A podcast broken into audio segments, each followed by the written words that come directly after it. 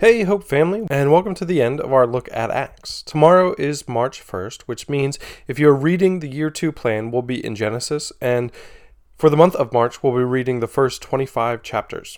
So that'll take us through creation to Abraham and then through the story of Jacob. The last 25 chapters of Genesis are about Jacob's sons. But for now, at least, we are still in Acts.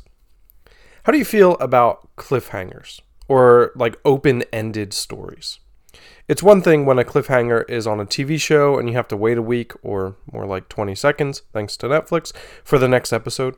But then there are movies that end, maybe not so much on a cliffhanger, but with an ambiguous ending. It doesn't feel like the story is complete or wrapped up. I think of Family Man is one of those movies. Uh, Inception is another one. Shutter Island is yet another. And it can be frustrating, but there's also something intriguing about a story that's left unfinished. It leaves it up to the reader or the viewer to imagine the ending, what comes next. Luke's compilation of Luke and Acts is like that.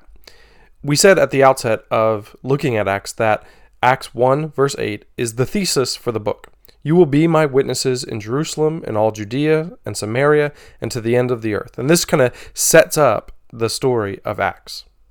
We're going to see how the disciples take these words of Jesus and put them into practice. And we've seen so much of this happen. God has used the persecution of his followers to send the gospel message out to surrounding areas. We even saw in Acts 8 the Ethiopian eunuch who will be bringing the message of Jesus to the continent of Africa and into the queen's palace in Ethiopia. Paul sets out for Rome and the story appears to reaching its climax. Rome, the center of known civilization. You're likely familiar with the expression, all roads lead to Rome. This implies the roads work the other way, too. If the gospel can have an impact in Rome, it truly will reach the ends of the earth. Paul arrives at Rome at last in chapter 28, verse 11. We read that he was allowed to live on his own under house arrest with a guard who kept watch over him. Paul is awaiting an appearance with Caesar, one he has specifically requested instead of receiving freedom, at least from the Romans. He would have been handed over to the Jews at that point. Our big moment, though, is coming. Paul, missionary par excellence, is going to speak with the most powerful man in the world. This is how Acts ends. Chapter 28, verse 30.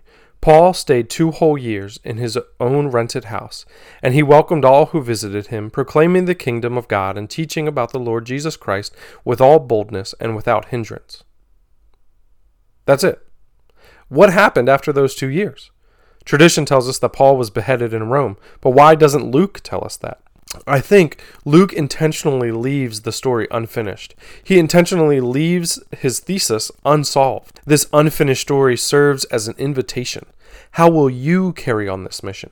Will you, like Paul, proclaim the kingdom of God and teach about the Lord Jesus Christ with all boldness and without hindrance? What if, like Paul, you found your message about the kingdom of God butting up against the earthly kingdom you find yourself in?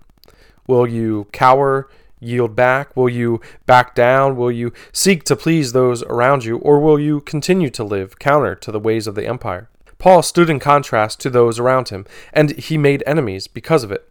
And like Jesus, most of those enemies were not so much the world around him as they were the religious followers that he was once a part of. The rulers he came in contact with didn't see him as much of a threat. Again, like Jesus, his peaceful revolution didn't seem like it warranted much. Eventually, that changed as he was beheaded, but Paul had a winsome conviction. His conviction for the ways of Jesus rubbed a lot of people the wrong way, but there was something about him that drew people in. Paul would write to the church in Corinth saying, Imitate me as I imitate Christ. Let's follow in the footsteps of Paul.